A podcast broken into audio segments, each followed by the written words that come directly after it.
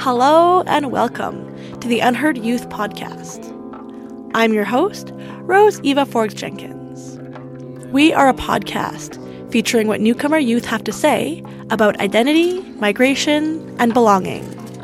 To start off, we wanted to show you a bit of what you're going to hear for the next 13 episodes of the podcast. Later on in the show, we'll tell you a bit more about the podcast and how it came together. But first, here's a compilation featuring some of the many voices that you're going to hear on the podcast. Ah, uh, Wait, wait, we're recording. what's poppin'? If everyone's ready, we'll start then. Oh my gosh, I had. I don't know if you had anything else to say. I have things to say. Is it is it is it recording? You talk about it every day. Okay. Anyways, as I was saying, Can you tell me uh, when you came to Canada, how old you are, like you know your introduction to the to the whole world who's listening right now? I'm from Liberia. I'm 17 years old, and I'm in grade 11 McNally High School. Hi, I'm Tajmar, and I'm from Jamaica. I've been in Canada for three years. I'm 12 years old. I'm from Eritrea, East African country. I have been here almost three months. Euh, moi, c'est Florange.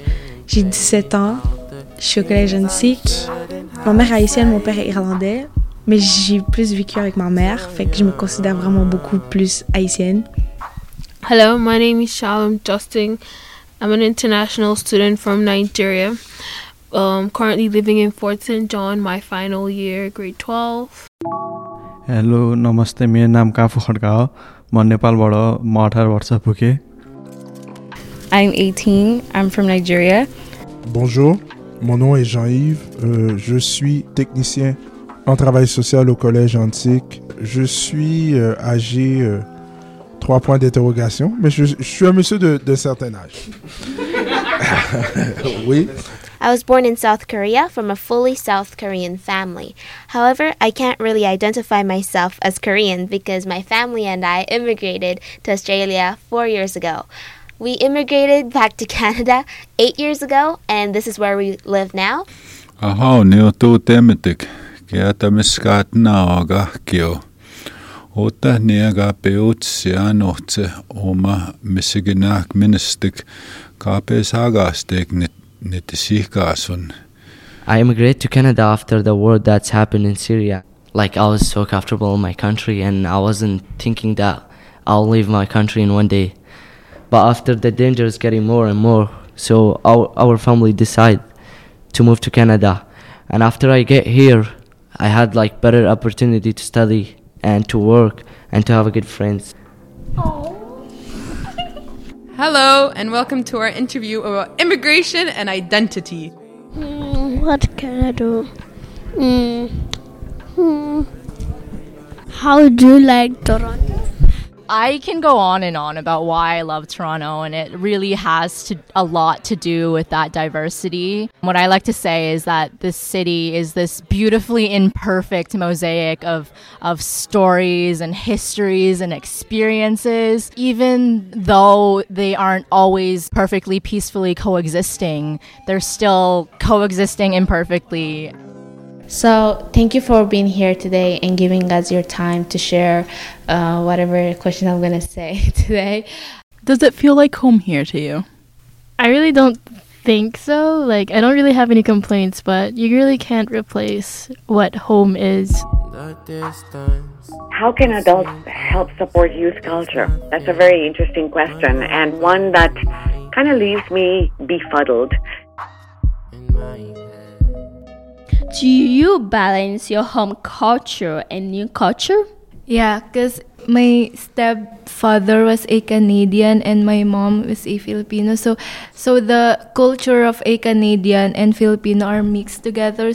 I could live in outer space. It's just all these other people make me feeling out of place. À chaque fois qu'une personne caucasienne m'approche, et surtout quand il apprend que je suis haïtienne, ils vont commencer à me parler de griot. I'm gonna tell you a story that happened in the airport.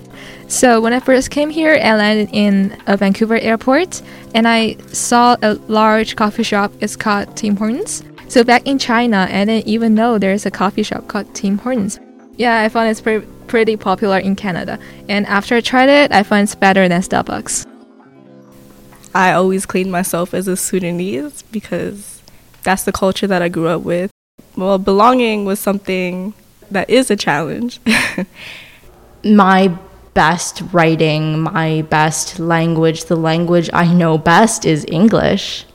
And yet, English does not understand my experience or what it's like to be an immigrant. Pour répondre à la question, si je me considère euh, québécois, pour de vrai, j'ai pas vraiment de d'idée fixe sur ça serait quoi être québécois, donc je trouve que je suis pas vraiment bien placé pour répondre à la question. Je ne dis pas que c'était parfait, mais ça allait. When you grow up and you don't learn about these things in Canadian school systems, it can be very isolating to learn about European history and how German settlers came here and Ukrainian settlers came here, but to not to know that there were black settlers or Jewish and Muslim communities in Canada, they have deep roots here too. Mais si vous voulez intégrer des gens de couleur, il faut les bien, bien les intégrer. Parce qu'il faut faire attention. Parce que qu'est-ce que j'ai vu à la fête de la Saint-Jean-Baptiste, là? Les madames blanches, non, non, non, chanteuses, avec euh, du charisme, là, ils sont contents. Et qui tu vois en train de pousser? Les chariots. Les quatre chars, noirs? What draws you back home the most? I have a lot of family back home. The food, I like the food too. You don't like Canadian food? Well, it's good, but like not as Ethiopian food. What? I think that's the point where we're at in Canadian history now, where we see and acknowledge and respect the benefits that immigration brings to us today. If anyone was to tell me to bleach my skin, I'll be like, no, out my face. Like my melanin's popping, it's enough. Like leave me alone.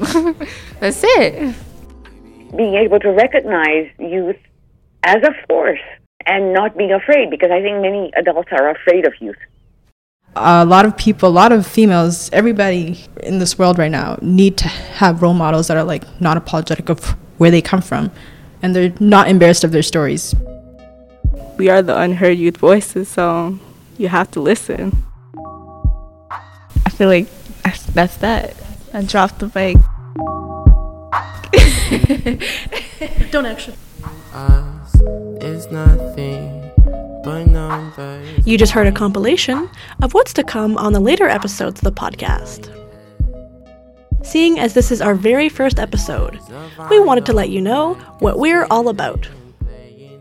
The Center for Race and Culture in Edmonton wanted to create a podcast highlighting newcomer youth voices all across Canada.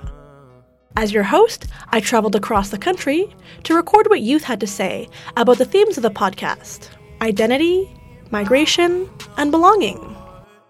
We listened to what youth had to say in Fort St. John, British Columbia, Edmonton, Alberta, Montreal, Quebec, and Toronto, Ontario. There are 13 completed episodes to this project. To let you know more about the structure of the podcast, most of our episodes feature what the youth have to say. As your host, I give you a bit of context and information about the city where we went, and I also tell you a bit about the process of how the recordings happened. In the podcast, we feature many different kinds of conversations among the youth. Sometimes there's an exchange with newcomer and non newcomer youth. Sometimes there's a youth leader to moderate the discussion, and sometimes the youth come up with their own topics to discuss with each other. We hear from youth who come from all over different parts of the world, and they all have a different perspective on what it means to be a newcomer in Canada. We also have four episodes where I interview a guest expert on a topic. This introduction episode is the first one. Later on, you'll hear from my conversation with Noel J. Paul and Jamili Bachelini, where we talk about our own migration stories and define some of the terms that'll come up on the podcast. Each theme for the podcast has an episode where I interview a guest or guests. For the theme of migration, we're going to hear more from Noel and Jamili about the history of immigration policy in Canada. For the theme of belonging, I have a conversation with Reuben Quinn about newcomer and Indigenous relationships. For the theme of identity, I talked to Yasmin Jiwani about the ways that media shapes the way that we perceive ourselves. On the podcast, we're going to be hearing a lot about immigrants, refugees, and newcomers. I wanted to know more about what these terms mean and how they're defined from a Canadian context. So, I had a conversation with Noel J. Paul and Jamili Bachelani to discuss some terms that are useful to know for the rest of the podcast. We talk about what those terms mean to us and some of the statistics on migration around the world and in Canada. Here is Noel and Jamili. I'm Noel J. Paul. Thanks so much for having me on the podcast. I'm excited to chat with you both today. I am a Treaty 6 settler, so I was born and raised in Edmonton. My parents are both immigrants from Guyana, a country that is considered the West Indies in South America, just kind of north of Brazil. My name is Jamili Bachelani, and I was born and raised in Edmonton as well. My mother was born in Canada. Um, she's Ukrainian and German, and then my father immigrated from Lebanon uh, in the late 70s. And so I think for folks to kind of understand what we're talking about, maybe we can uh, talk about some terms that come up and what those specifically mean when we bring up those terms. Sure. So I think the terms that we hear most frequently in the Canadian narrative are immigrant and refugee. There's a lot of differences between these two immigration categories. An immigrant is someone who chooses to a large extent to settle in another country permanently. Immigrants also face a lot of the push and pull factors, as we call them, uh, that that inspire them or motivate them to leave where they originally are from, or other factors that pull them specifically to Canada. So, better work opportunities, educational opportunities, um, better opportunities for their children in the future, things like that. Whereas refugees are forced to flee their country because of persecution, war, or violence. Typically, we use the United Nations High Commission for Refugees, or UNHCR as we can call them. Uh, we use their definition, and there's certain components that legally identify people as refugees. So they're forced to flee their country because of persecution, war, or violence, and they have a well founded fear of persecution for reasons that include race, religion, nationality, political opinion, or membership in a particular social group. Uh, and they cannot return home or are afraid to do so. So that's really the biggest difference between immigrants and refugees. Refugees are kind of out of options by that point in time. Uh, they can't go back to their homes, whereas immigrants who come to Canada, there is that maybe it's a an unsavory possibility or it's unpalatable, but they could return home if they chose to. Um, another interesting point to note is that both immigrants and refugees, when they land in Canada, they are permanent residents. They are paying taxes to our governments. They are able to work. They are able to go to school. They are able to get health care in Canada. The only thing that permanent residents cannot do, that citizens can do, is vote uh, or run for political office or those kinds of things that are uh, more in the political sphere of organizing. But not to say that that is a hard and steadfast rule because municipalities are now looking into the idea of allowing permanent residents to vote in municipal elections, which is great news, I think. And I think that would be really uh, something transformational for our cities that receive a lot of immigrants um, and refugees. So, another definition that I think is important specifically for this podcast is this podcast focuses on newcomer youth voices. So, what specifically is a newcomer? On the Government of Canada website, this is the definition that we get for newcomers to Canada is that it applies only to the first tax year that you are a new resident of Canada for income tax purposes. After your first tax year in Canada, you are no longer considered a newcomer for income tax purposes. There's another definition that I found where recent immigrants, who are also known as newcomers, refers to landed immigrants who came to Canada up to five years prior to a given census year. So that's the official government understanding of newcomers. But I think that for the purposes of this podcast, we define newcomers as anyone who feels like they are new to this land in some way, shape, or form.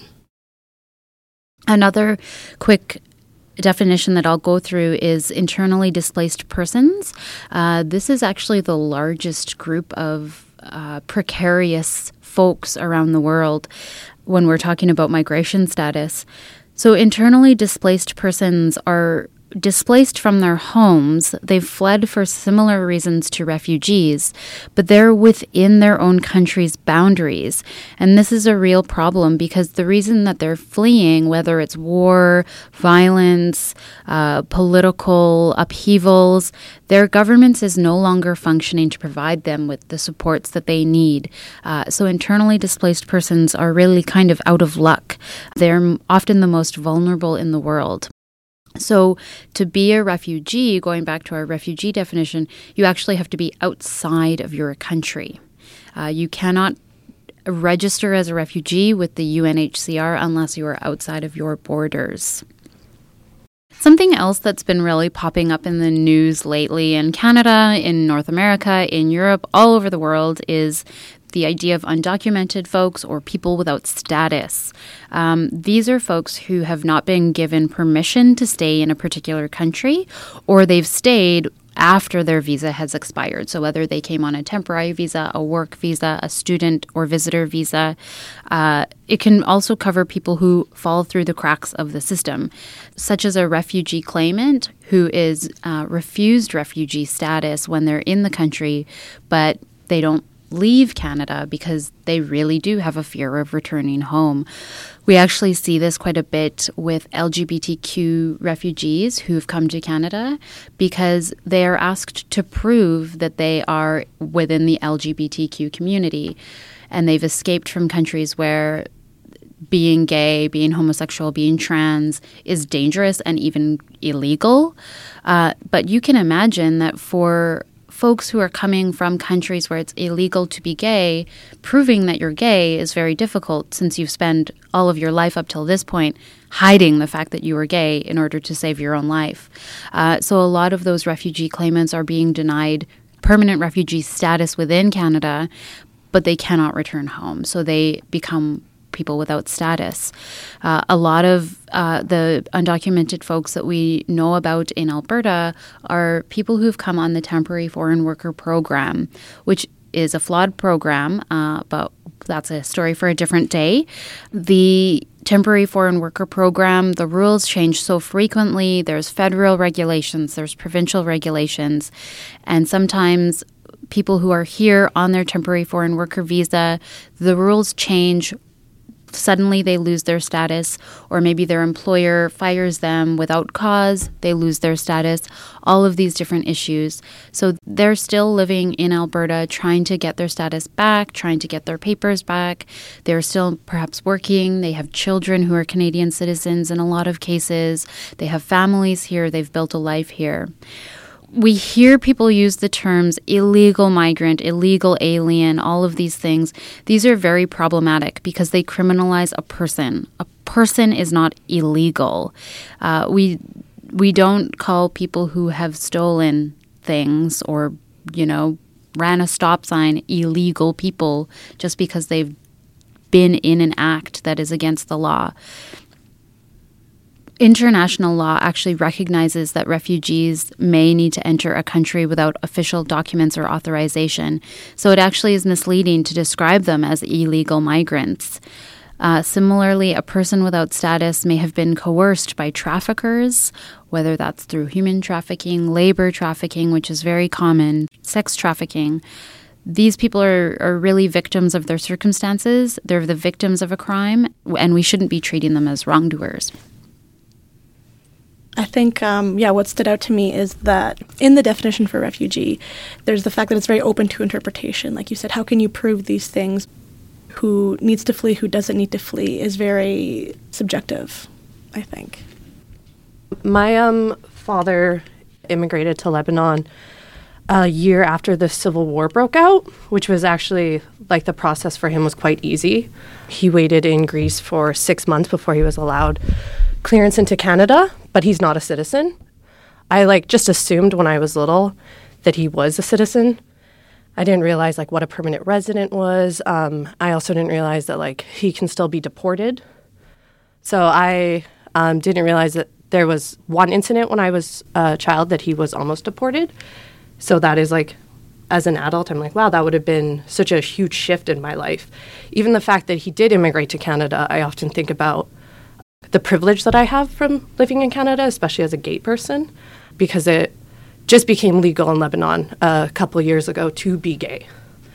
So uh, if he had been denied entry into Canada, like my life would be very different. So it's something I think about like often. I think really highlights how these definitions might seem abstract. These definitions have really very much like tangible consequences for people who are living within these definitions and have to define themselves and within this very strict uh, category given by a government. And they're very clinical. They're clinical definitions of, uh, you know, this person has to follow these particular rules, and this other person can follow these other set of rules. And it totally takes the human aspect, the humanity of those people completely out of the equation. Noel, thank you so much for those definitions. Uh, can you also give us some numbers to go along with those definitions? For sure. Right now in the world, we're witnessing the highest levels of displacement on record. So, the high, the most people ever that we've seen unstably moving around, displaced. And I think part of it is our population is a lot larger now than it's ever been, for sure. But I think there is also more conflict going on in the world, uh, less on the World War scale, but more intra national conflict. So, conflict happening within countries, uh, which, which leads to a lot of internally displaced people. And the numbers reflect that. So, in the world, we have 68.5 million people displaced. So, that is a United Nations statistic. Of that 68.5 million, 40 million are internally displaced and 25.4 million are refugees. And there are around the world 10 million stateless people. So these are folks who don't have passports or documentations for any country, and they have been denied a nationality, which also means that they're denied access to basic rights such as education, healthcare, employment, and freedom of movement. So Canada has a foreign born population, meaning the amount of people who have immigrated to Canada, of 21.9%.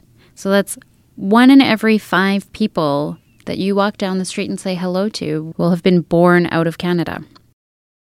So 22.3% of the total Canadian population, according to, you know, Statistics Canada, identify as a visible minority. But of that 22%, 31% are Canadian born. So that's people like me who have parents from abroad, uh, but were born in Canada, but we're still vi- visible minorities or racialized folks. And then of that 22% of the total population of visible minority Canadians, 65% were born outside of Canada. In the 2016 census, there was 250 ethnic origins present in Canada. Uh, in some cities, the population of folks who are racialized or who are visible minorities are pretty high. So in Vancouver, 51.6% of the population are not white. In Toronto, 51.5%. In Markham, Ontario, highest in Canada, 78% of people are not white. So it's interesting thinking about you know, the total population in Canada, 22% are visible minorities. Uh, but when you look at some of the more greater metropolis areas in our country, they are far more diverse than that. Hmm.